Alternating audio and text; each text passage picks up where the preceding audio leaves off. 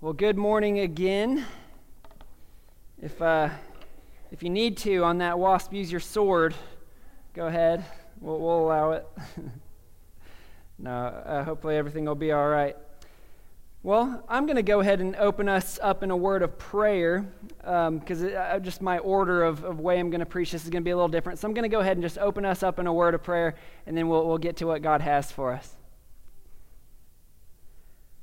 Father God, I just ask as we come into this Christmas season that's going to come on us so quickly with the, all the, the traffic, the commercials, the um, ads in the newspaper, just God, that you would give us a new heart for the true meaning of Christmas.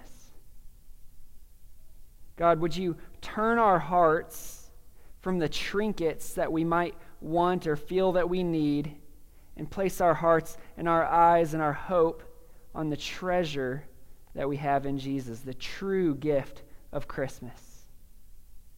And God, would you use us as we, we our hearts are turned towards you, turned towards the gift of your Son, to reach out to others who, who may be more open to the gospel, more open to these types of conversations because of uh, just the very nature of Christmas. God, use us. Give us boldness but God, I know that we need to see the gifts that we've been given before we can pass them on to others. So, God, would you do that in our hearts today as we study your word? In your son's name, amen. So, we're going to be doing a Christmas series for the next five weeks. The, the series is called Unwrapping Christmas Gifts. And again, that's the idea of seeing the gifts God has given us and, and unwrapping those from His Word, unpacking them, you know, you could say. And so today we'll be looking at the gift of promise.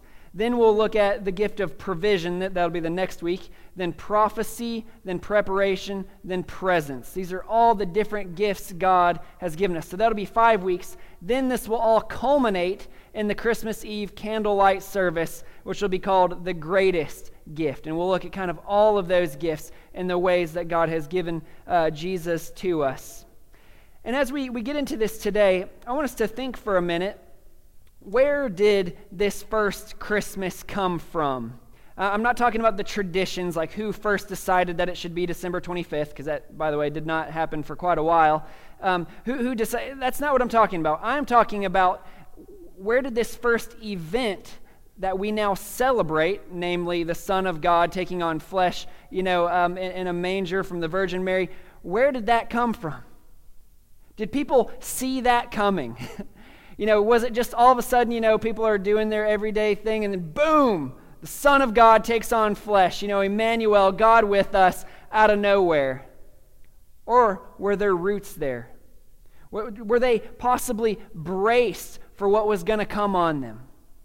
And that's what I, what I want to show you today is that this first Christmas, the, the, the birth of Jesus, was actually the fulfillment of a promise that was given to our first parents, Adam and Eve. And, and a lot of times uh, we might not really realize that the, the stream through all of Scripture started right there with our first parents, Adam and Eve.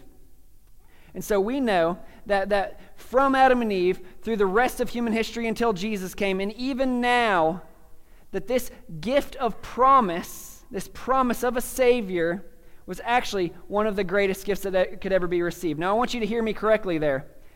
Jesus is by far the greatest gift we could ever receive. But what I'm telling you is that even the promise of a Savior, the promise itself, is one of the greatest gifts humanity ever received. It changed everything from the day sin happened, and we'll get into all that. It changed everything up until Jesus came, and then even till today, this gift of promise.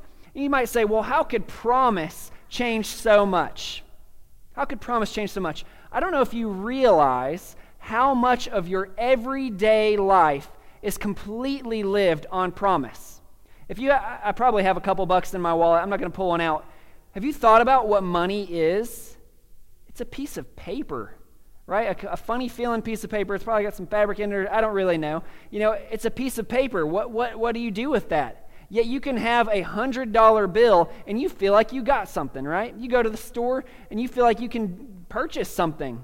It's a, promissory note, is actually what they're, they're known as. It's a promise. There was a day, I don't think you can do this anymore, that you could take your money to, um, I can't even remember where now, but you could exchange it for gold and silver for things that were actual. And it was a promissory note. So think about that. Every time you have money in your wallet and you think, okay, I can get some food, you're living on promise. Every time you go to work, think about this. Every time you go to work, you're living on promise. If I come, punch my card, punch out when I leave, I will get paid. We do this with school. I know I did. I didn't go to school to get nothing.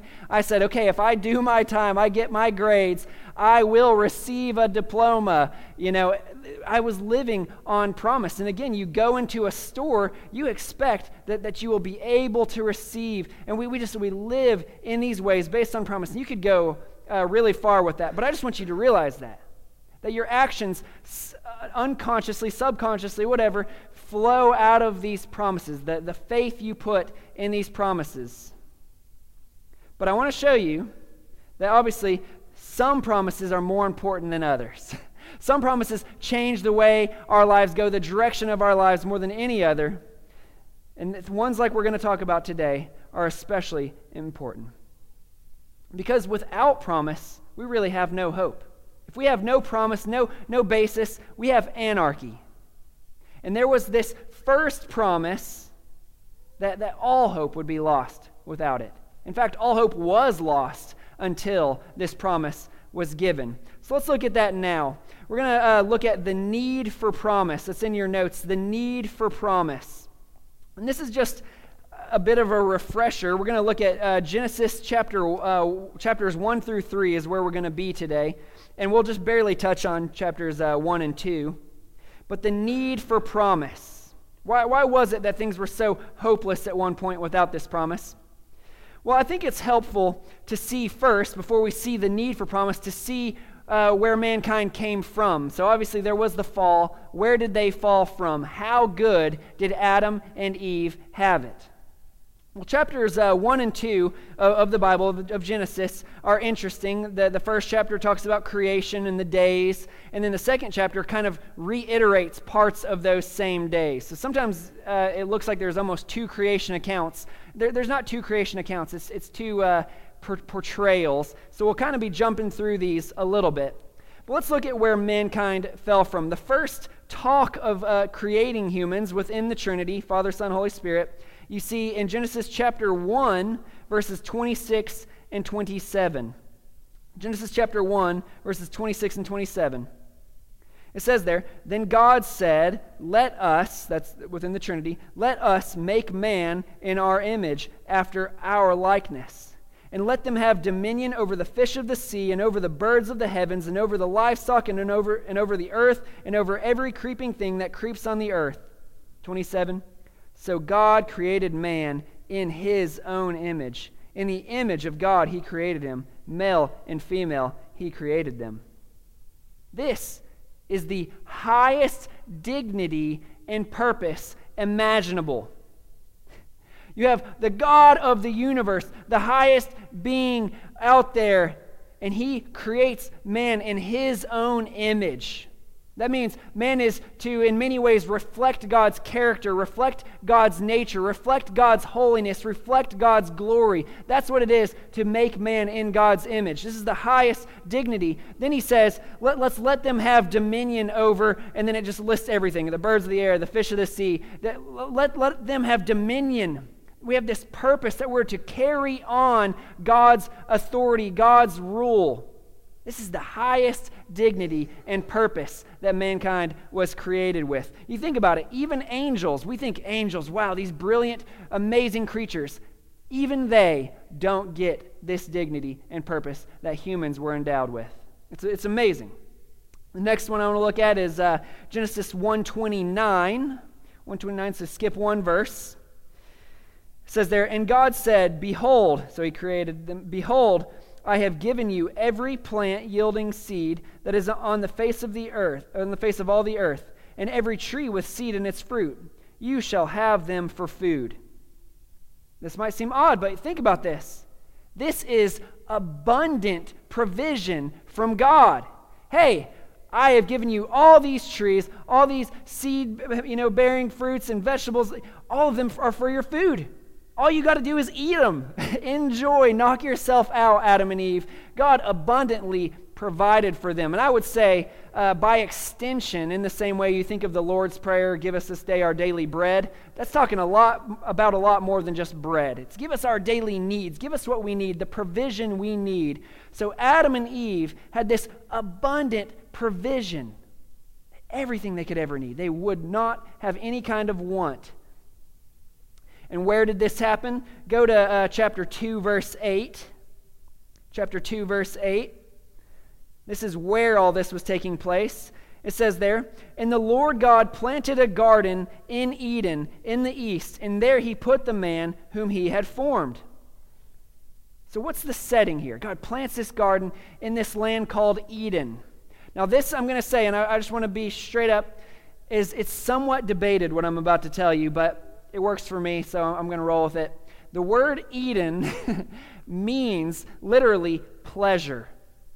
The word Eden literally means pleasure in the Hebrew. Again, it's somewhat debated. Some people say it means pasture. It's like, eh, I like pleasure better. But uh, I don't know, we don't have that type of liberty. But it, again, this is, it makes a lot of sense that God would make this perfect creation with perfect provision, with this dignity and purpose, put his people there, and put them in the purpose, perfect setting known as pleasure. He makes this land for them called Eden or pleasure. This is where they're at. And then man and woman are created. God brings them together. They're married. And then we see in Genesis uh, 2.25, the last verse of chapter 2, and the man and his wife were both naked and were not ashamed. They were both naked and were not ashamed. Now, we might giggle at that. Aha, they were naked. Yeah, this is, I mean, it is talking about that they were physically naked, but this is talking about so much more than, than their physical nudity. It is talking about that they were able to be transparent and unashamed. They had no nothing to hide, no skeletons in their closet, nothing that would bring them shame. They had no fear of each other, husband and wife, and no fear of God. They had no reason to be ashamed. And so they could commune with God perfectly in this perfect land called Eden, with this perfect provision, with the highest dignity and purpose. This is where Adam and Eve were. And they were given one prohibition, one you shall not. You can do all this, you can have this dominion over all these things, you can eat of all these things, you can, you can do whatever. Go, go down the, the rivers, it doesn't matter. Just do what you want, but don't do this, this one thing. Genesis 2 16 and 17, middle of chapter 2. And the Lord God commanded the man, saying, You may surely eat of every tree of the garden. But of the tree of the knowledge of good and evil you shall not eat. For in the day that you eat of it, you shall surely die. You can do all these things. You can eat of all these other plants, but this one tree, don't eat of it. For in the day that you do, you will surely die. So again, everything's perfect. They're in this place. One little rule. They've got the highest dignity, purpose, the, this perfect provision in a perfect setting with perfect relationships, but then the worst thing ever. Literally, the worst event in human history happens in chapter 3. I'm going to read the entirety of chapter 3 for us. And I, I really just want this to, to sink in on you a little bit of, you know, we read through this, okay, they sinned. Guys, this is where everything bad comes from. Okay? What I'm about to read is why you, your, your joints ache. What I'm about to read is why hurricanes and tsunamis take out whole areas. What I'm about to read is why you sometimes have strife in your marriage and between coworkers. That is what we're about to read. And what we're about to read is why it is so hard to have a relationship with the God who created us. So here we go. Chapter 3. I'm going to read all the way through it. It says, Now the serpent was more crafty than any other beast of the field that the Lord God had made. He said to the woman, that's Satan, by the way, the serpent. He said to the woman, Did God actually say, You shall not eat of any tree of the garden? And the woman said to the serpent, We may eat of the fruit of the trees in the garden, But God said, You shall not eat of the fruit of the tree that is in the midst of the that is in the midst of the garden, neither shall you touch it, lest you die. But the serpent said to the woman, You will not surely die. For God knows that when you eat of it, your eyes will be open, and you will be like God, knowing good and evil. So when the woman saw that the tree was good for food, and that it was a delight to the eyes, and that the tree was was to be desired to make one wise, she took of its fruit and ate. And she also gave some to her husband, who was with her, and he ate. Then the eyes of both were opened, and they knew they were naked. And they sewed fig leaves together and made themselves loincloths. And they heard the sound of the Lord, Lord God walking in the garden in the cool of the day. And the man and his wife hid themselves from the presence of the Lord God among the trees of the garden. But the Lord God called to the man and said to him, Where are you? And he said, I heard the sound of you in the garden, and I was afraid because I was naked, and I hid myself. He said, God said, Who told you that you were naked? Have you hit, eaten of the tree of which I commanded you not to eat? The man said, the woman whom you gave to me to be with me, she gave me fruit of the tree, and I ate. Then the Lord God said to the woman, What is this that you have done? The woman said, The serpent deceived me, and I ate. The Lord God said to the serpent, Because you have done this, cursed are you above all livestock and above all beasts of the field. On your belly you shall go, and dust you shall eat all the days of your life. I will put enmity between you and the woman, and between your offspring and her offspring. He shall bruise your head, and you, oh, sorry, he shall bruise your head, and you shall bruise his heel. To the woman he said, I will surely multiply your pain in childbearing, and in pain you shall bring forth children. Your desire shall be for your husband, and he shall rule over you. And to Adam he said, Because you have listened to the voice of your wife, and have eaten of the tree of which I commanded you, you shall not eat of it. Cursed is the ground because of you. In pain you shall eat all the days of your life. Thorns and thistles it shall bring forth for you, and you shall eat of the plants of the field. By the sweat of your face you shall eat bread, till you return to the ground, for out of it you were taken, for you are dust, and to the dust you shall return. The man called his wife's name Eve because she was the mother of all living. And the Lord God made for Adam and, and for his wife garments of skin and clothed them. Then the Lord God said, Behold, the man, the man has become like one of us, knowing good and evil. Now, lest he reach out his hand and take also of the tree of life and eat and live forever. Therefore, the Lord, Lord God sent them out of the Garden of Eden to work the ground from which he was taken. He drove out the man, and at the and at the east of the garden he placed the cherubim and a flaming sword that turned every way to guard the way to the tree of life. The worst event in human history, right there in Genesis chapter 3. So we saw that they, they started out with the highest dignity, the highest purpose, this reflecting God made in his image, and now they have lost this reflecting ability of His holiness. Now, some of that remains in us. We still are made in the image of God, absolutely. But, but there, there's this measure that, that is clouded, that we no longer reflect who God really is, His character, His holiness because of sin. Our, our spiritual life, spiritual communion with God was taken away. How about their abundant provision? Remember, they could just go out and eat, everything was supplied for them. It said to, to Adam, uh, In pain you shall eat all the days of your life. Thorns and thistles the, the ground shall bring forth for you, and you shall eat the plants of the field. By the sweat of your face you shall eat bread. All of a sudden, work becomes laborious. It becomes difficult. Can I get an amen, guys? work became hard right here because of this sin. No longer just this abundant provision. Go out, take care of the fields, and just eat away. Thorns and thistles it will produce. By sweat of your face you'll eat.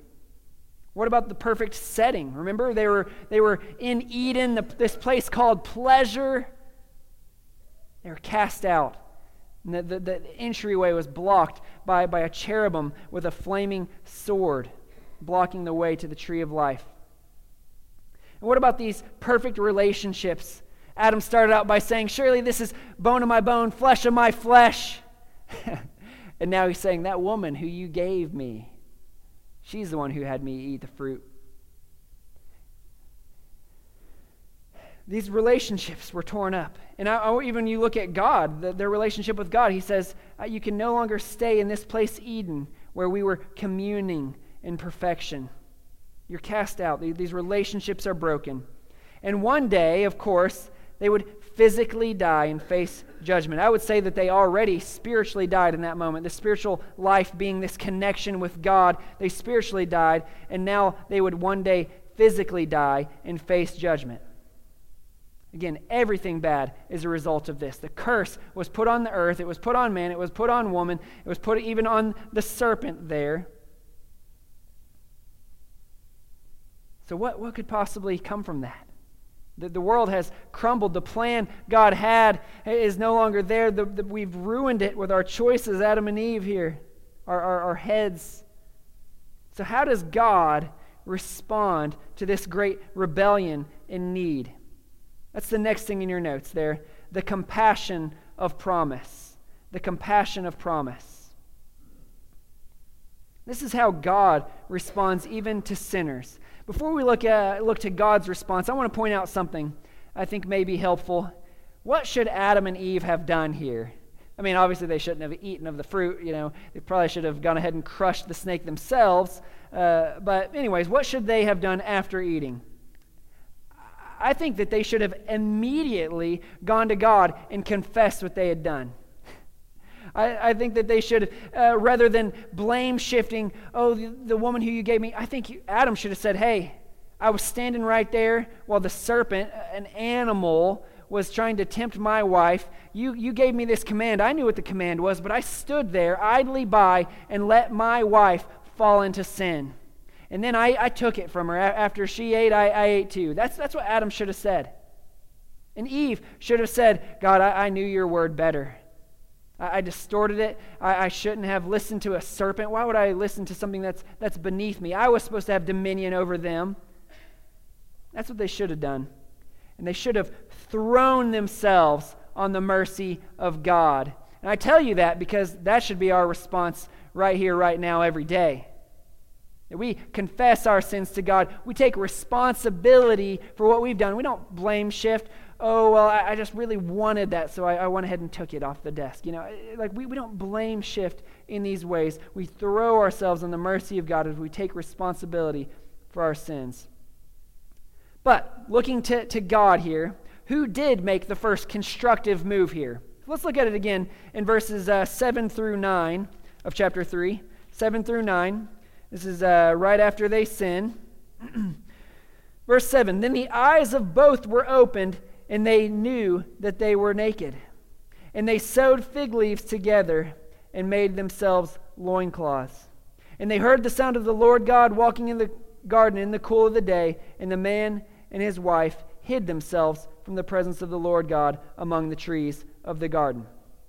So, first, they, they, they realize, oh no, we, we have messed up we are, we are naked. We are, we are no longer without shame. We have brought condemnation on ourselves. So, what do they do? I know. We'll cover it up. We'll just sweep this under the rug. We'll, we'll make uh, loincloths out of leaves. These, by the way, were the first uh, um, hula skirts. They, they, they should have trademarked it, they'd have made a ton of money. Anyway, th- this is what they did, though. They tried to cover up their sin before God. You ever been there? Oh, it wasn't that bad. It wasn't that big of a deal what I did. It's, it's all good. God wasn't paying attention. Really? Interesting. Well, anyway, that's what they did. Tried to cover up their sin. Then, when they realize God's coming, they go and hide from Him. that's a really good plan uh, to try and hide from the God of the universe. But that's what they did. They flee from God rather than throwing themselves on His mercy. They run from Him. They try to cover up their sins. But we see there in verse 9, I believe, God begins to talk to them. He calls to the man, Where are you? God makes the first helpful move. Adam, let's talk about this. Something's clearly wrong. Where are you? Come on, let's talk about this. God, God knew what was wrong. And what did God do? What did God do? Did, did God lash out on them immediately? You know, did, did He say, okay, I'm going to kill you right now? That was the promise that I made you that the day that you eat, you will surely die. I'm going to kill you and I'm going to throw you in eternal torment without hope. Is that what God did? No. He lovingly talks to them and draws them out. Adam, where are you? Adam, where are you? Uh, I, I, heard that you were coming, and, and so I hid because I knew I was naked. Who told you you were naked, Adam? God, God comes to him with this compassion. I don't know about you, but that's, that's, my, uh, that's what happened in my life as well. I, I would throw condemnation on myself. Oh, I'm such a bad person. And it was God who would come to me with compassion. Jeff, I, I love you. That's just an aside, but I just want to show you these parallels that are going on here. And then when Adam and Eve do confess, they say, Here's what I did, this woman that you gave me. Oh, well, the serpent made me do it. You know, the devil made me do it. So they, people have been doing that for a long time, by the way. Um, the first thing that God does is He doesn't turn to them and say, All right, here's what I'm going to do to you. He actually turns to the serpent first.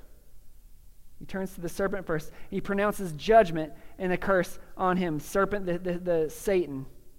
Let's look at that in verse uh, 14 and 15. I'll read uh, verse 14. It says there, The Lord God said to the serpent, Because you have done this, cursed are you above all livestock and above all, all beasts of the field. On your belly you shall go, and dust you shall eat all the days of your life. Now, this is interesting. Uh, the more I studied this, the more, uh, the more I was perplexed until I came to some conclusions here it sure sounds like God is not just cursing Satan, but actually cursing the animal. He says they're above all livestock, above all the beasts of the field, you're cursed. God is actually cursing serpents right here, snakes. It's a crazy thing.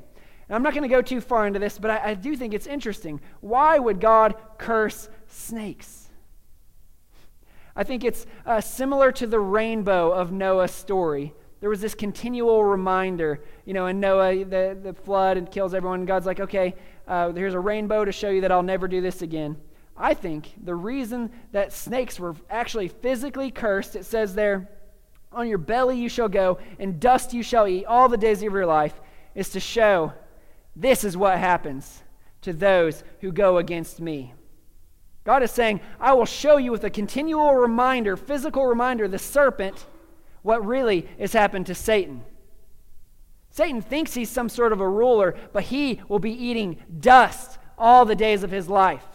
In fact, I think uh, in the end, Satan would be happy to be eating dust because he'll be in the, the lake of fire at one point. But that is why the serpent, I know some people probably have a snake in your home, uh, but in general, people don't like them. Um, if one's coming towards my house, it better turn around because it won't make it very far. Anyway, I don't want animal people to get mad at me. But um, so that's enough about that. But serpents are cursed. They, just think about them. They have to slither through everything gross. They're a continual reminder of this rebellion against God and what happens.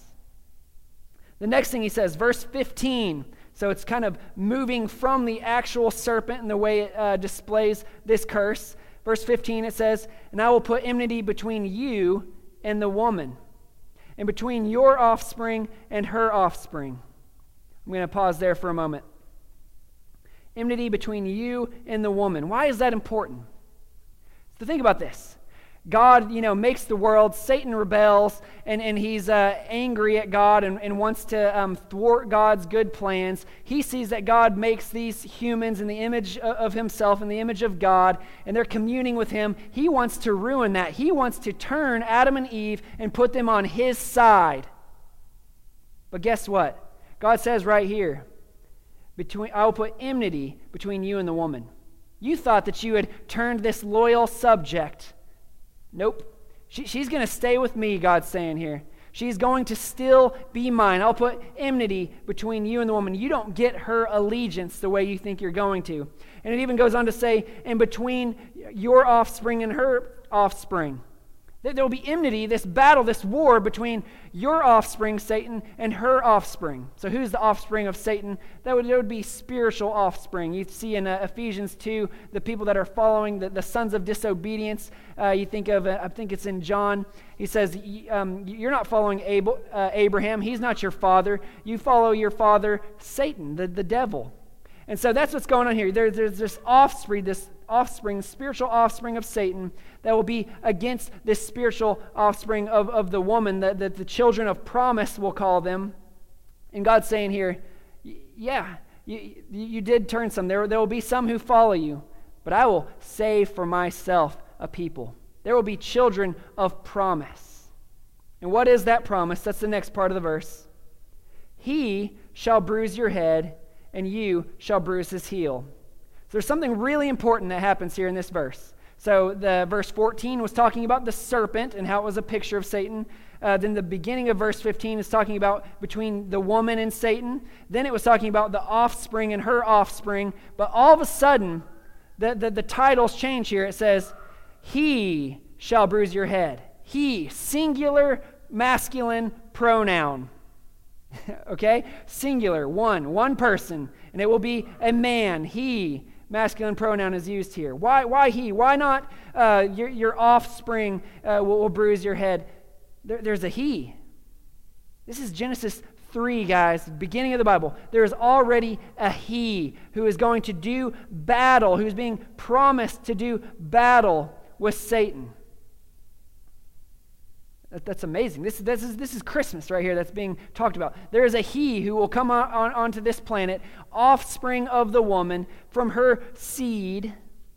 And it says there, You shall bruise his heel. We'll, we'll kind of take this in reverse. It says, You, Satan, shall bruise his heel. Was Jesus, this seed of the woman, this, this uh, Savior who comes into the world, bruised? Absolutely. He was bruised. Uh, it makes me sad, physically sad, and, and, and my stomach hurts to think of how Jesus was bruised. I went to Israel maybe uh, five years ago, and we went to the area where they believe that Jesus was, you know, strapped down and, and whipped and beaten. Man, that'll do something to you right there to think about the God of the universe who took on flesh, taking that beating, that bruising for you. Isaiah 53 5 says this about Jesus He was pierced for our transgressions, He was crushed for our iniquities.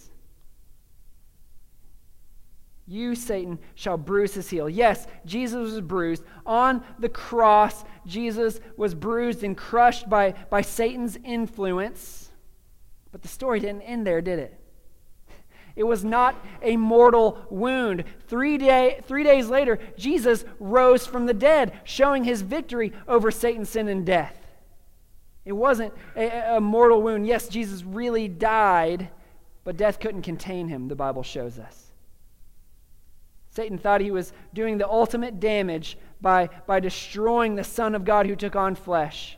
But really, Jesus was accomplishing victory because that's what we see there, the, the next part. He shall bruise your head.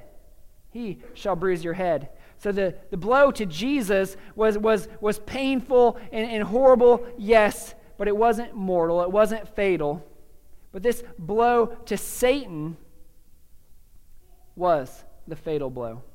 This, this word uh, bruised, I, look in, I looked into it a good bit. It has many meaning, meanings. Your Bible might say crushed and it could be used either way. So I think it's more or less a play on words. You'll, you'll bruise his heel, but he'll, he'll crush your head. And, uh, but it is the same word used both times there. But this, this head blow, we, we understand here, is a fatal blow. Isaiah 53 5, I just read, read for you uh, that a moment ago, how Jesus was bruised. It said, But he was pierced for our transgressions, he was crushed for our iniquities. So Satan bruised his heel. But then it goes on to say, Upon him was the chastisement that brought us peace, and with his wounds we are healed. there it is. In the time when Jesus was bruised, he was also creating the victory. Now, Satan, uh, you might say, well, he still exists right now. I thought he's supposed to be dead. Yes, Satan still exists, but I promise you that the fatal wound has already been given. Uh, we know in, in uh, chapter 20 of Revelation that one day Satan will be thrown in the lake of fire for eternity with all those who are his spiritual children. He'll be thrown in the lake of fire, and that will be the, the, uh, the closing of the victory. Um, but the victory has already happened in Christ. And there was that promise right there, Genesis 3:15. You shall bruise his heel and he shall bruise your head. This he, again, there, this person will do this. This was the promise. Now, I'll tell you, Adam and Eve wouldn't have known exactly what was going to happen. Oh, okay, one day in a manger. No, they, they didn't know that. They didn't know Jesus' name, but they would have gotten the picture here.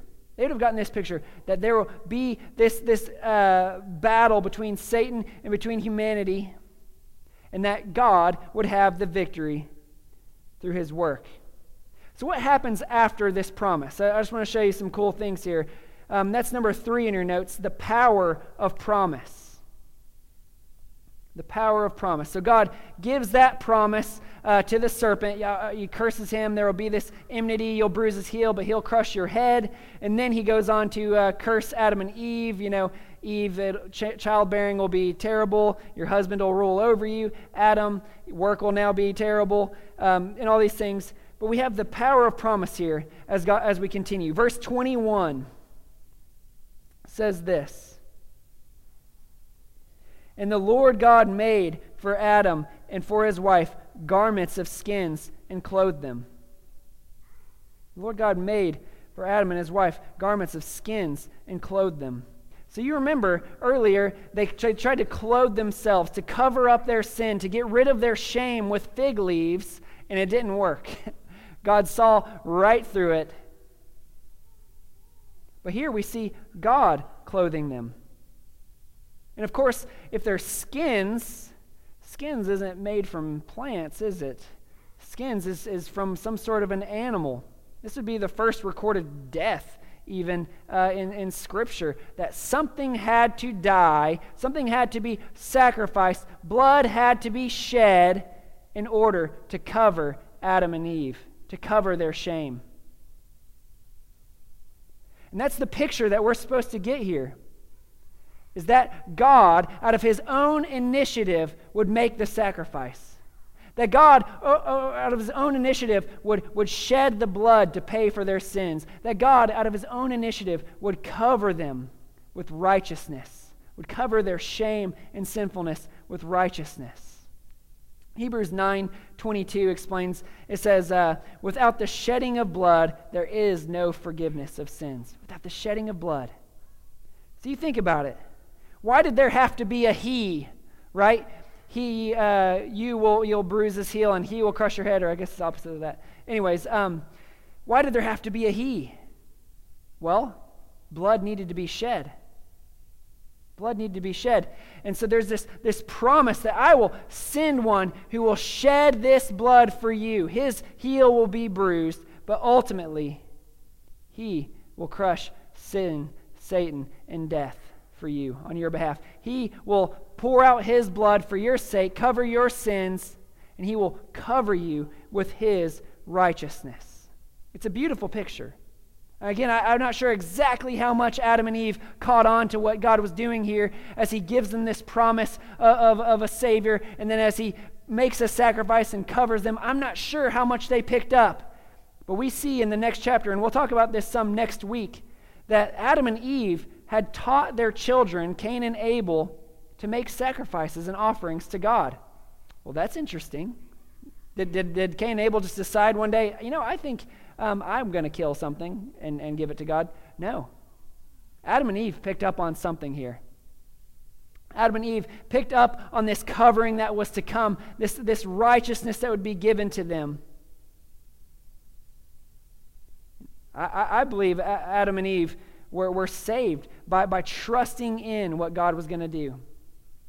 We, we don't have this exact record that then they went to heaven, you know. But I believe they were by the way that they, they trained their children up in the, the ways of the Lord and, and making these sacrifices and, and teaching them about this, this sacrifice that would be made for them and this covering that, that they would have. Everyone, by the way, up until the time of Jesus, this is what they were trusting in. And we'll see all throughout the Bible this stream that there will be, you know, someone on, on the, the throne of David, and Isaiah obviously has a bunch, and there are all these prophecies pointing to this Savior. But every one of them was, was looking back to that original promise. There will be someone who defeats Satan, sin, and death. And now we, uh, 2,000 years removed from even Jesus coming, living, and dying and, and rising from the grave, we now look back on the fulfilled promises of God. So that's, that's amazing.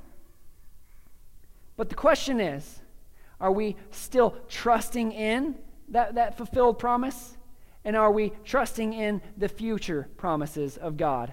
You remember how I said at the beginning, all of our lives we live in, in light of these promises, whether or not we realize it. But you have to know that the Bible tells us that Jesus wants to. He promises that, that I will give you abundant life. Don't trust Satan. He's here to, to steal, kill, and destroy. But I came so you can have life and life abundantly. Are you trusting in that? That in Jesus is abundant life, not in, in sin, not, not, not in following your flesh, but in Jesus. Are you trusting that you will one day be rewarded for how you live on this earth? Whether you, you lived in obedient faith or disobedient unbelief, you'll be rewarded. Are you trusting that, that one day Satan will be entirely robbed of his, his power and entirely crushed for eternity? You don't have to worry about him. And are you trusting that, that one day you will stand in the presence of God, sins paid for, and entirely covered with the righteousness of the Lamb who was slain, Jesus, this He, this, this Christmas gift. We trust in those things and we live in light of the promises. That's what makes the difference of a life. That's what it is to have faith, it's to trust in the promises of God. And I understand that it is very likely that some of you have yet to trust in the, these promises. And as this Christmas season rolls in, you're, you're much more worried about what, what gifts you might get and who's coming in town. And you're thinking about that and all the decorations, which are fun and those are fine. But that's all you're worried about. You're, you're missing the big picture. You're missing this gigantic gift of God, this promise of a Savior who has now come in the promise of an eternity with Him. But you can trust in Him today. You can accept that gift that God has given. That he, he did send the He, you know, 2,000 years ago, and He did uh, sacrifice Himself, and He did cover us if we will receive that gift. Now, some of you, um, this, is, this may be a lot of us in this boat, we've accepted this gift of promise and seen that it's been fulfilled, but that gift has grown dull. Think about a gift you got three years ago. How many gifts from three years ago are you still using? Probably not many. They're, they're either in some drawer at your house or sitting on some shelf collecting dust or, you know, you, have thrown it away, maybe even, you know, you don't tell the person who bought it for you, you threw it away, but, you know, you did. And um, sometimes it happens with us and God as well. He gives us these amazing gifts. We receive it, we're excited, and then we set it to the side. And I want to ask you this year, this Christmas, as we, we come on this season, to say, no, I'm going to I'm going to take this gift off the shelf, I'm going to dust it off, and I want to see the beauty of this gift, this gift of, of promise. We look back to this promise fulfilled in Christ, his perfect life, his death on the cross for our sins, his resurrection so that we could have life. And we look forward to the promises that he will fulfill, that we will fulfill. You think about the, the usefulness that God says we can have here on earth. Do you believe that? That promise that you can be useful, that He has good works prepared beforehand that you can walk in them? Believe that, and it will change the way you live every single day of your life. Do you believe that you will one day no longer struggle with, with sin, no longer struggle with aches and pains? You'll be glorified in heaven. Do you believe that? Don't, don't waste your time now chasing all these little fleeting pleasures. Do you believe you will be with the Son of glory for eternity? That you have that to look forward to, that hope, that is at the finish line. These things should all drive us. These promises should be the basis for which we live our lives. And as is the case, as the, if you've um, listened to me preach more than once, you know that what I'm going to tell you is Jesus, looking to Jesus, is the answer here. To seeing this gift anew, looking to Jesus, uh, this promise. Uh, 1 Corinthians 1.20, might be 2 Corinthians. Anyway, says, For all the promises of God find their yes in Him, in Jesus. All the promises of God find their yes in Him. All these promises will be fulfilled in Jesus. Look to Him and trust His promises. I hope that this year, this Christmas, will not be wasted like so many of my Christmases have been. I've spent my time thinking about gifts, thinking about friends, family, and food, and those are all good things. Those are uh, gifts from God. But those gifts are, are worthless. They actually hinder us if they take us away from the true gifts of God. He, he's given them. The question is will you receive them? Will you live in light of these gifts, in this gift of promise that we saw today? Let's pray.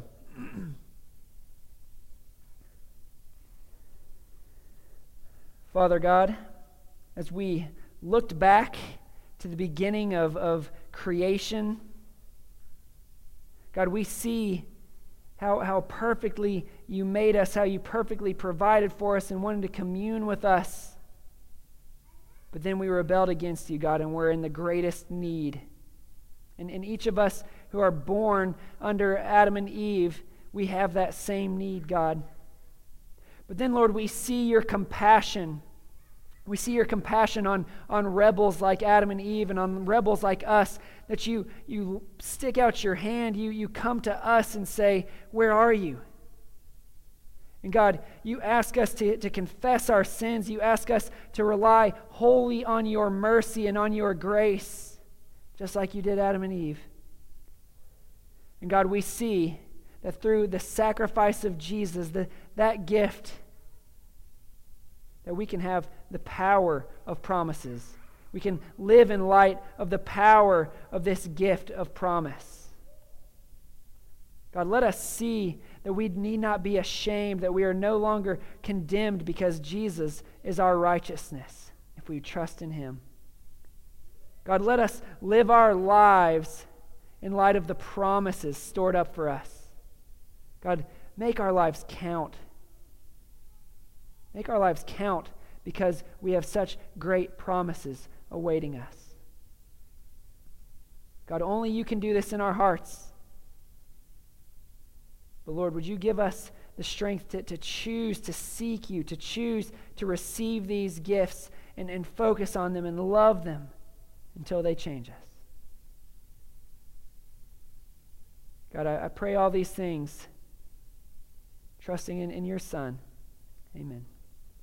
We'll have uh, communion now, and this can be a, another time for you to reflect on, on these promises, on the flesh that was broken for us, is, is this very flesh it was talking about in Genesis 3.15. And uh, I hope this communion can be a time to refresh that gift God has given you.